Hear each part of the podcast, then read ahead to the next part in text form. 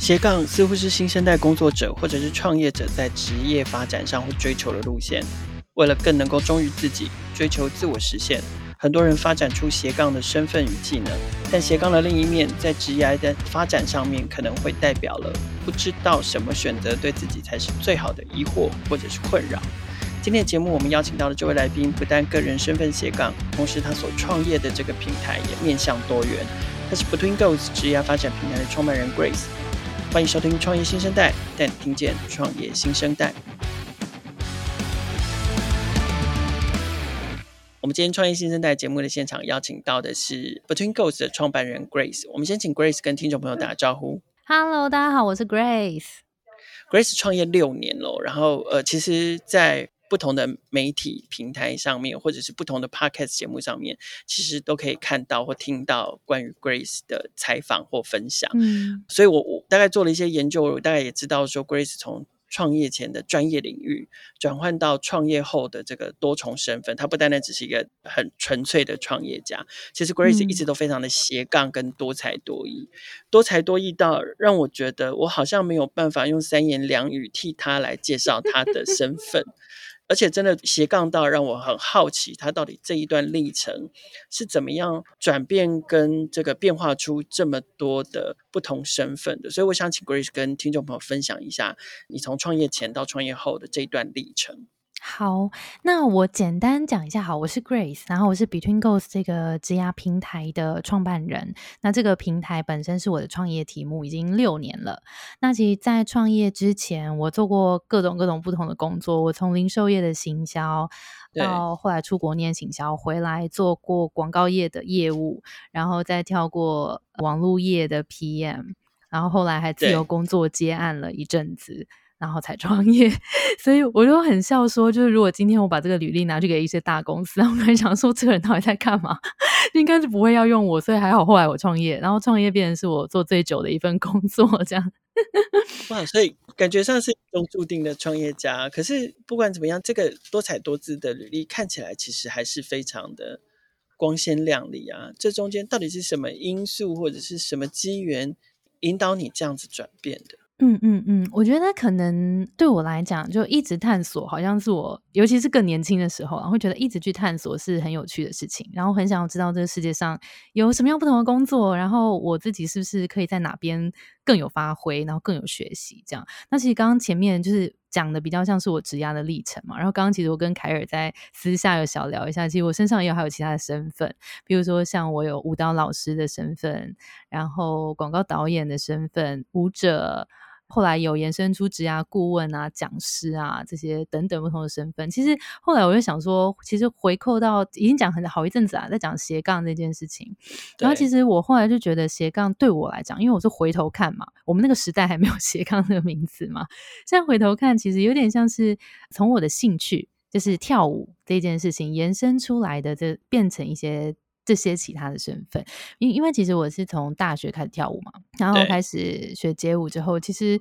我在跳到第二年，就有个学姐，就很有商业头脑的学姐，她就问我说：“哎、嗯欸，我们要不要一起去教小朋友跳舞？”然后那时候我想说：“哦，我才跳一年呢，你敢找我，那我就敢去哦。”然后我就跟这个学姐开始，我们就几个人一起去教那个小朋友。开始跳街舞，对，然后就开始，这有点像是一个小小的创业的旅程。就他虽然不是说、嗯、啊，我们是一个很明确的组织，然后有统编什么，但是我们就是组了一个小团队，然后去各个地方教课这样。所以从那时候就开始觉得哇，好有趣哦。然后因为跳舞这件事又让我参与蛮多表演，或是拍摄 MV 或者是什么跟影片表演相关的东西。所以后来又结合 marketing 的这个知识，然后我就可以再把这些。会的这些元素，就把它交集起来，就变成哎，其实我也可以去企划出一个影片，甚至是在站在那个摄影师的后面去指导这个整个画面的拍摄、影片的拍摄。所以就后来又变成有广告导演身份。所以是讲，就是那时候在做的时候，好像也没觉得特别怎么样，但就是啊，有一些喜欢的、有趣的东西开始做，慢慢做，就发现可以提取出一些你的。小小的专长，然后或者是比别人敏锐的地方，然后再把这些小小的元素组合在一起，哎，就变成另外一个身份。可是听起来关键字是勇敢，哎，就是说，人家说初生之犊不畏虎的感觉。哦，有一点，就是、有一点。我也不知道会怎样啊。对，可是我我发现你碰到机会或听到机会，不管是一个尝试的机会或学习的机会，或者是转换完全是一个全新的任务或者是身份的时候，我我听不太到你的犹豫。好像是诶，因为很多人会说，有些人看到新的事情，有些人看到机会，有些人看到阻碍。然后我是真的完全偏向看到机会的那一种人。对，然后有些人看到的是疑虑，看到的是一个问号，包含是可能是我可以吗？或者是我有时间吗？或者我适合吗？或者我该怎样吗？嗯，没错。对，所以他很多人看到的是问号，可是你好像没有哎、欸，是不是很奇怪？我我以前没有觉得很奇怪，后来才发现其实这个特质就是好像不是每个人都有。对，而且是这样的特质，好像从大学的时候就开始了，在这么年轻的阶段，嗯、其实就开始展现这样的勇气跟勇敢的特质，这样子。可是，我想这个是你的个人，然后我觉得个人也影响了自己的创业作品哦。就是，从我角度看来，其实跟创业小剧很像，就是 Between Ghosts，就所有叫做平台的东西，也也就很常变得很多元，然后很斜杠，做很多事情。那当然我，我我们刚刚在录音前就有互吐苦水嘛，就是说，我们通常这么多元发展的结果，就很容易碰到两种状况。要么就是被外界用其中一个角度去理解你，要不然外界就会用我不知道你在做什么来理解你。嗯、你们公司到底在做什么啊？这样来理解你。嗯可是我认为定位跟沟通这件事情，对一个创业公司或创业题目来说，还是一件重要的事情，因为毕竟它关乎到差异性跟竞争力。所以你自己会怎么对外定位跟沟通？Between Ghosts。这个平台到底是什么？嗯，其实我们的定位不会把我们定在说啊，我们是一个什么东西。但是我们对外面的定位都是，职涯路上你会遇到的问题，我们都先帮你问了。嗯哼，所以其实是、嗯、这个定位是以使用者的需求去定的。就是他可能在转职的时候，他会碰到哦，我不太确定市面上有什么样的工作，我不太确定说，如果我今天业务我要转 PM 的话，我应该做什么，或是我身上有什么样能力可以带过去，或是我不太确定说我能不能够过去，或是哪一个公司或是哪一个产业更适合我等等，就是会有很多很多不同的问题延伸出来。那针对这个定位，我们就会有周边的东西来协助大家，那可能包含了我们比如说 com 官网上面的文章，我们有一个 podcast 叫做“最近工作还好吗”，就有各行各业的人物访谈，然后可能就有课程，我们有线上的课程，有线下的课程，也有一对一的咨询。就其实不管我们打造出服务，或是我们做的内容，其实都跟协助大家把职涯路走得更顺利这件事情有关。嗯哼，很妙诶，就是我们刚刚前面聊到，你其实是对于自己的职涯的转换，或者是不同任务或角色的挑战，你是一个很有勇气，而且不太有疑问的人。可是我横冲直撞啊！对，可是你最后的创业题目却是一个帮大家问问题跟找答案的人。嗯。我觉得对，一方面是我刚毕业的时候，我对市场认知就是零啊，就是在学校里面是真的是没有人告诉你说职场上面有什么样的工作，你该怎么选，就是我觉得这样的资讯实在是太少了。然后我们科系里面在教大家的东西，就是。偏学术，所以在职场上面的应用，我觉得真的是蛮少的。所以那个时候，其实我自己在面临毕业要找工作的时候，其实真的也是蛮迷惘的。然后在每一份工作在要换的时候，我后来现在回头看，其实也是替自己捏一把冷汗，就是觉得好像都没有都没有想清楚，我就觉得好像有看到一个蛮好玩的东西或者一个新的东西，我就过去了这样。那我就想说，其实身边也有蛮多的朋友。后来都经过了这段路，然后慢慢摸索出一个方向，然后就再回来看看我们的读者，发现其实这些读者大概现在可能虽然资讯很发达，可是也因为这个这么多的资讯而感觉到资讯焦虑，然后反而更不知道自己怎么选。所以在这个中间，我们就很希望可以扮演这个角色，让大家更认识市场，也更认识自己。你其实我们选工作就做这两件事情嘛，更认识自己喜欢什么样的工作，想要做往哪里去，更认识自己之后跟。更了解市场上有什么样的工作，我们可以怎么样做这个对接？那如果我们可以把这个桥梁做起来的话，我相信可以帮助到 那时候的我，或是现在的年轻人，嗯、就是希望让大家在做这些工作选择的时候，都不要是赌注，不要是乱选。这就是为什么平台的名字要叫做 Between Ghosts 的原因吗？对啊，它就是在大家选择就移动之间嘛，转换之间、嗯、这样子。对。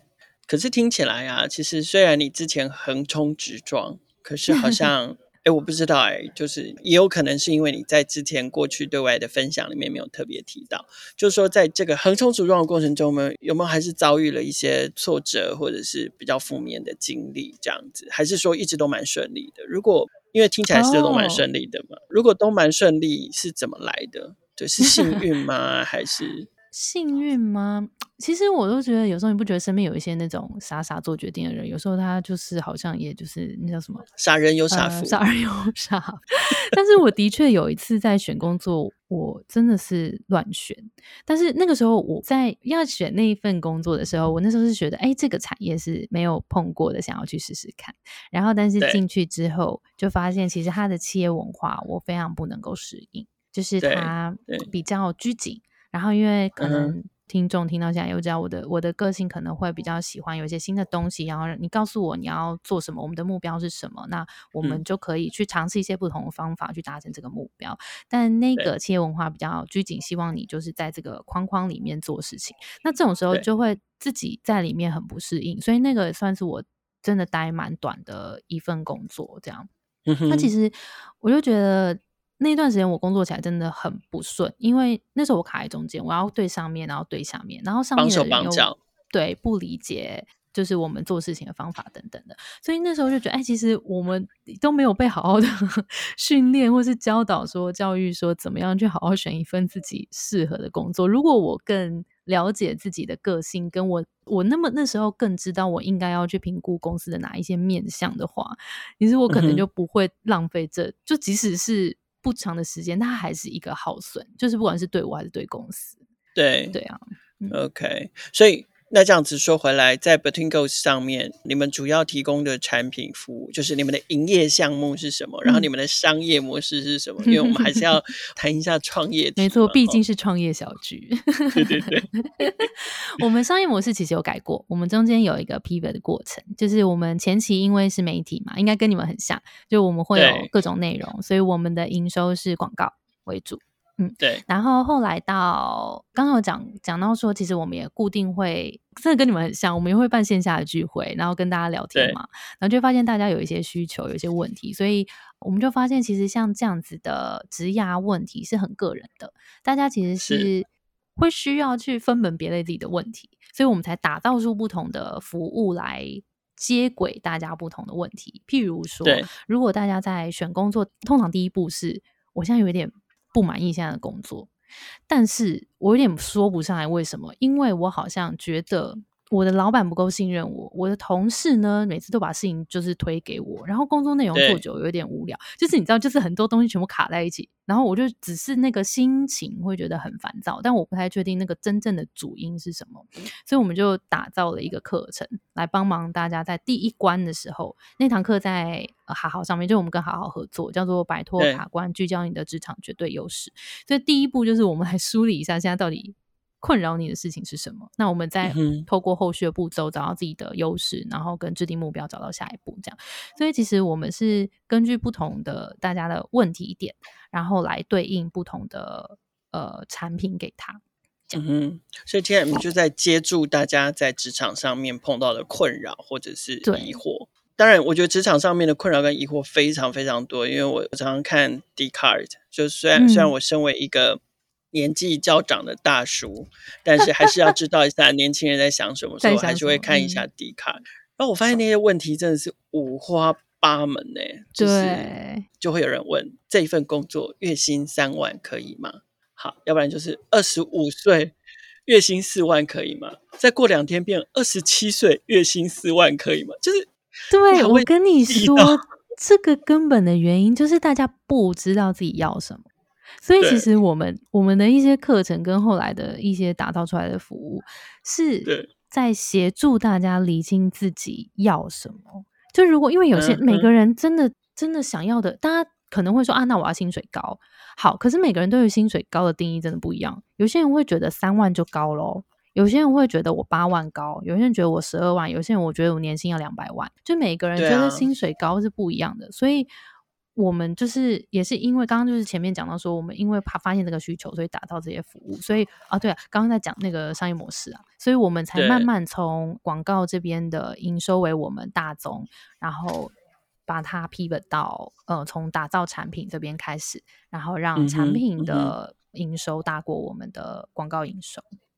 可是像我们刚刚聊到问题这么细说啊，你们怎么把它、嗯、不要说是系统化好了？就是说，我觉得刚刚 Grace 讲的，就是你们很厉害嘛。你们看到 D 卡上面出现的，其实都是问题的表征。嗯，那你们怎么看到问题后面真正的问题？二十五岁问三万，跟二十七岁问三万，它其实背后是有一个核心的交集的。所以你们怎么去找到那个问题背后真正的问题？我觉得这是你们厉害的。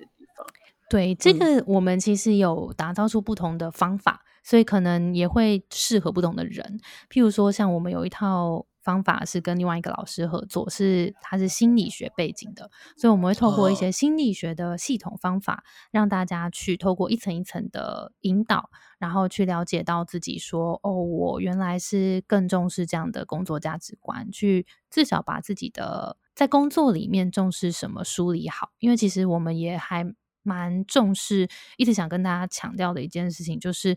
适合别人的职涯不一定适合你。那我们都应该要花一点时间，找到更适合自己的那一条路，因为没有人能够告诉你哪一条路是最好的，但是我们可以陪你一起找到更适合你的那一条路。嗯哼，今天其实邀请 Grace 来啊，与其说是采访，不如说其实我自己。私心也非常想要跟他交流哦，因为就像前面有提到的，就是我觉得创意小聚在做的事情，在推动的一些事情，某些程度或蛮大的比例，其实跟 Between Goals 很像，只是可能我们关注的题目、嗯、cover 的题目还有族群不太一样，对，对，但本质上其实我们都是以一个社群为核心在发展。可是经营一个社群或做一个跟社群有关的 business 这件事，乍听之下很新颖。可是啊，实际上拿来变现或赚钱的 方法，嗯，好像又又蛮 old school 的。就是呃，不管做媒体也好啊，我们开课做培训也好啊，嗯，我们做调研也好啊，我们做顾问也好，嗯，就是社群这一门生意，除了我们可以斜杠，然后做很多事或什么都做之外，不然我想听听看 Grace 的，你自己想过这个问题，还有没有什么其他的新机会、新的可能，或者是商业模式？嗯嗯嗯，你觉得新的商业模式很重要吗？你觉得它很新很重要吗？因为我可能是一个个性上面就是比较焦虑，然后 居安思危型的人，谁不是呢？对，所以你就会永远觉得说，一直这样下去可以吗？嗯，当然现在非常的顺利，嗯，然后又很忙，忙死了。可是，在忙死了的之余，嗯，还是会觉得。哎，这样下去真的可以吗？啊，这样子可以做几年？嗯、其实说真的，我们人的需求就是这样嘛。其实是你基于人性的最基本需求面，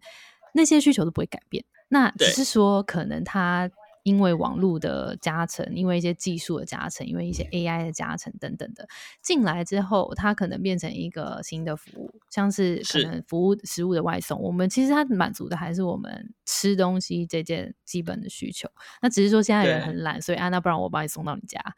就是就是有点像这样，所以我倒觉得是对我来讲啦，我在思考这些商业模式的时候，嗯、我反而是回来最基本面，大家现在那个需要的是什么？那我现在手边的资源有什么可以帮助你解决这个问题？嗯、那那个商业模式以前啦，我觉得以前我好像也会特别去想说啊，怎么样才够新，然后怎么样才觉得很酷这样。但是我现在会觉得，反而我如果能够，我用最基本的问，就是我跟你坐下来一对一，我如果能够解决你的问题。那其实我就是解决你的问题了。那当然就是我可能可以把它平台化，嗯嗯、我可能可以把它怎么样用一些技术把这件事情做得更容易。但是其实我会觉得商业模式最终还是能够解决那个问题才是最重要的。OK，所以从观察社群的需求开始作为出发点。嗯、那对我再岔开一个问题，那如果是这样，你觉得作为一个创业家，作为一个以社群为核心的？这一门生意，或是这一盘事业的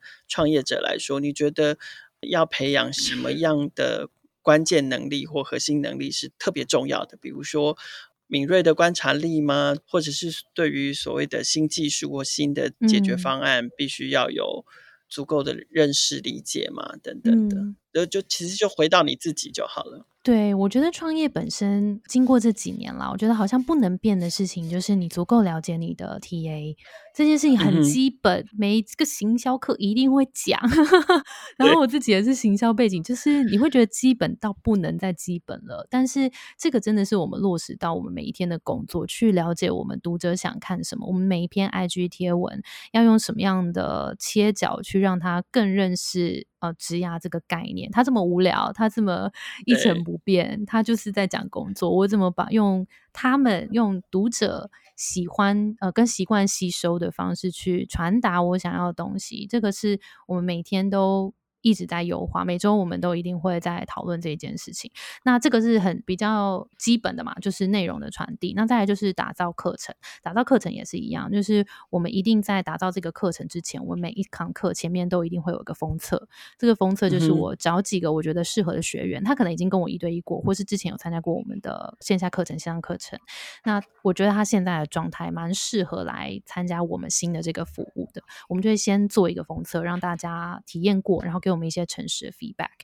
让我们把这个每一堂课都 tune 得更好，嗯、然后让它可以在更面向消费者一点。所以其实不管在哪一个面向，我觉得了解 TA 就是很基本，嗯、但是就 是需要再讲的一件事情。嗯、再来就是我觉得心态面来说啦，我觉得我相信很多人也讲过，但我也真的很相信，就是试错。就我觉得我也很常跟我的团队说，在我们做创业这件事情，其实。不太可能说有一个方法一直做下去，永远都是对的。那我们一定要不要害怕做错事情，这我真的真心相信。嗯、就是他们做错事情，我也不会怪他们，但是我们会来检讨说那一件事情为什么做错了。那嗯哼，它造成了什么样的效果？那是为什么？我们往前回推一下，我们来看一下我们下一次怎么样避免，然后或者下一次怎么样把这件事情做得更好。呃，勇于去试错，我其实也会觉得很多公司、很多管理人，如果可以有多一点这样子的空间给团队，我都觉得大家的那个创新的气氛都会更好。嗯哼，我觉得我们今天节目的这个交流啊，从一刚开始是从斜杠开始嘛，然后慢慢慢慢讲到现在，嗯、其实我们越来越偏向专注，包含了专注的去了解自己的 TA。然后专注在自己做的事情上面，然后去找到他的对或者是错的地方。嗯，所以继续回来就是斜杠跟专注这两个字哦，就是一种斜杠是你个人的斜杠，这我们前面聊到了；另外一种斜杠是 Between Goals 这个平台的斜杠，多功能多元化的斜杠。然后呢，因为你又是一个这么。多彩多姿，然后这么积极的人，所以另外一个斜杠就是做自己跟当老板做事业的斜杠。嗯、OK，、嗯、你怎么平衡斜杠跟专注？你怎么判断什么要做，什么不做？嗯，然后个人跟事业之间怎么平衡？个人不要去影响事业，事业不要影响个人的发展。嗯，哇，好大的问题！我想一下，我先回答斜杠跟专注这件事好了。其实我一直都相信，我们的人生或是我们的职业或者什么，它你在思考事情的脉络，呃，永远都是发散在聚焦，发散在聚焦，发散在聚焦。所以我觉得斜杠有点像是发散的过程，你可能去探索自己的兴趣或是你自己擅长的地方，那终究有一些时候你要来去做聚焦的。这个动作的是，譬如说，你会在尝试一些不同的方法之后，比如说，我们如果回来以创业为题的话，就是我们可能为了要达成一个目标，我们会做很多不同的方法，或是我们随便我们要写一篇文章的时候，我们会有很多不同的主题，或者很多不同的那个标题，然后我们先 brainstorm，先把它弄成一个发散，然后再聚焦。那我们会终究在发散聚焦、发散聚焦这个整个过程当中，你会慢慢的，你的那条路会越来越清晰。那对我来讲，其实。的确，因为在我的个性上有一个比较发散的个性在，这是的确。但是我也是，不安的灵魂。的确，但是我也是因为在创业这个过程中，在训练自己专注这件事。然后我在去年，尤其是我们刚好我们做 Pivot 这件事情之后，就这两年，呃，我真的每一次接收到新的邀请或是新的什么。机会的时候，我第一个一定会先来想说这件事跟 Between Goals 的未来有没有关系？有的话我再做，嗯嗯、没有的话我不做。所以有点像是我先真的要回来，反而是把自己的优先顺序排清楚了之后，你其实在做选择会更容易。所以这也是真的，我一路在练习跟学习的地方，就是更专注。对，因为我自己最近学到的一个新的教训跟自我检讨，就是说，嗯，就是说，好像有时候野心太大，或者是太过于积极的想要满足各式各样不同的社群或者是读者的需求，然后做了很多事情之后，好像。回过头来伤害了内部团队跟组织，对不对？对，造成大家太忙太耗损。那所以一样，嗯、像刚刚你讲的这种聚焦发散，聚焦发散，就是一次又一次。嗯、其实不要说对团队好，对你自己来说，有时候也会是一种耗损，对不对？嗯，是啊，是啊。嗯，就是我觉得这还是过程啊，我都一直都觉得过程是好玩的。嗯哦，真的，哎，那我好奇你怎么修补？就是说这个耗损，就是聚焦发散，它不断的尝试，然后大吃一顿啊，喝一顿啊，可以吗？没有啦，我觉得当然我们有一定是那种高强度某一段时间嘛，对不对？对。那之前的确有时候会这样，所以我其实也是鼓励大家，如果有任何他们觉得哪里不舒服或者哪里问题，请他们要随时跟我说，然后我们也会有万万的时间。对对对，嗯、然后我们如果做过一个比较长，嗯、就是大的专案，然后大家真的忙到不行结束，我们一定会好好庆功一下。就是我觉得让大家有那个忙完稍微喘口气，嗯、我们再忙下一个专案再喘口气，就是有那个节奏出来之后，我觉得大家会比较工作起来会比较就是有冲劲，然后休息冲劲休息这样有充电的感觉，嗯、就蛮重要。OK，最后一个问题哦，就是 Grace 刚刚有聊到，就是这两年你们 pivot，、嗯、然后也也有一些新的方向跟调整，然后近期有一些新计划，嗯、所以节目的最后是不是跟听众朋友分享一下呢？好，就是刚刚前面其实有提到说，我们的服务就是大家在做职业选择的时候，两件重要的事情嘛，一个是了解自己，一个是了解市场。那了解自己的部分，就是我们现在几乎大部分的产品都是在协助大家更了解自己去做。更好的选择，所以我们的下一步希望可以帮助大家更了解市场。那这个意思就是，大家在各行各业，有时候在跨领域转职的时候，对于新的产业或者新的职务，并不是那么的了解，所以我们会把这些资讯做有效统整跟分析给大家，好好的呈现，然后让大家在做选择的时候有一些依据。OK。他预计会是用一个什么形式来呈现，还是还不能讲？嗯、呃，现在还不太确定，但应该会用影片的形式。OK，又是一个新的媒介。没错，到时候如果有机会再邀请凯瑞来当我们讲师，我不敢在节目上面答应这件事情。好啦好啦，那我私聊。他留下证据，对对对，这个私下聊。好，今天非常谢谢 Between Goals 的创办人 Grace 来创业新生代。我不知道听众朋友听到现在有没有跟我有一样的感觉，就是说，我觉得跟 Grace 交流的那个过程，除了听他说他自己或者是公司的发展之外，其实在这个聊天的过程中，就慢慢慢慢开始接受到一些鼓舞跟疗愈。真的假的？对，这这是我今天跟 Grace 这我们第一次聊天。让我最大的感想，再次感谢 Grace 来上创业新生代，谢谢凯尔，谢谢。创业新生代每周都会固定更新，除了采访科技与商业模式创新的创业家故事外，我们的议题也扩及创业成长、数位科技的产品与服务，值得大家支持的群众集资计划，以及改变影响社会未来发展的社会创新企业。创业小聚的朋友可以在 Sound 上面听见每一个创业新生代的故事，也可以在 First Story、KKBox、Apple Podcast。Google Podcast 还有 Spotify 上听见，欢迎大家随时收听、订阅、分享、留言、评价，和我们一起共同关注创业新生代。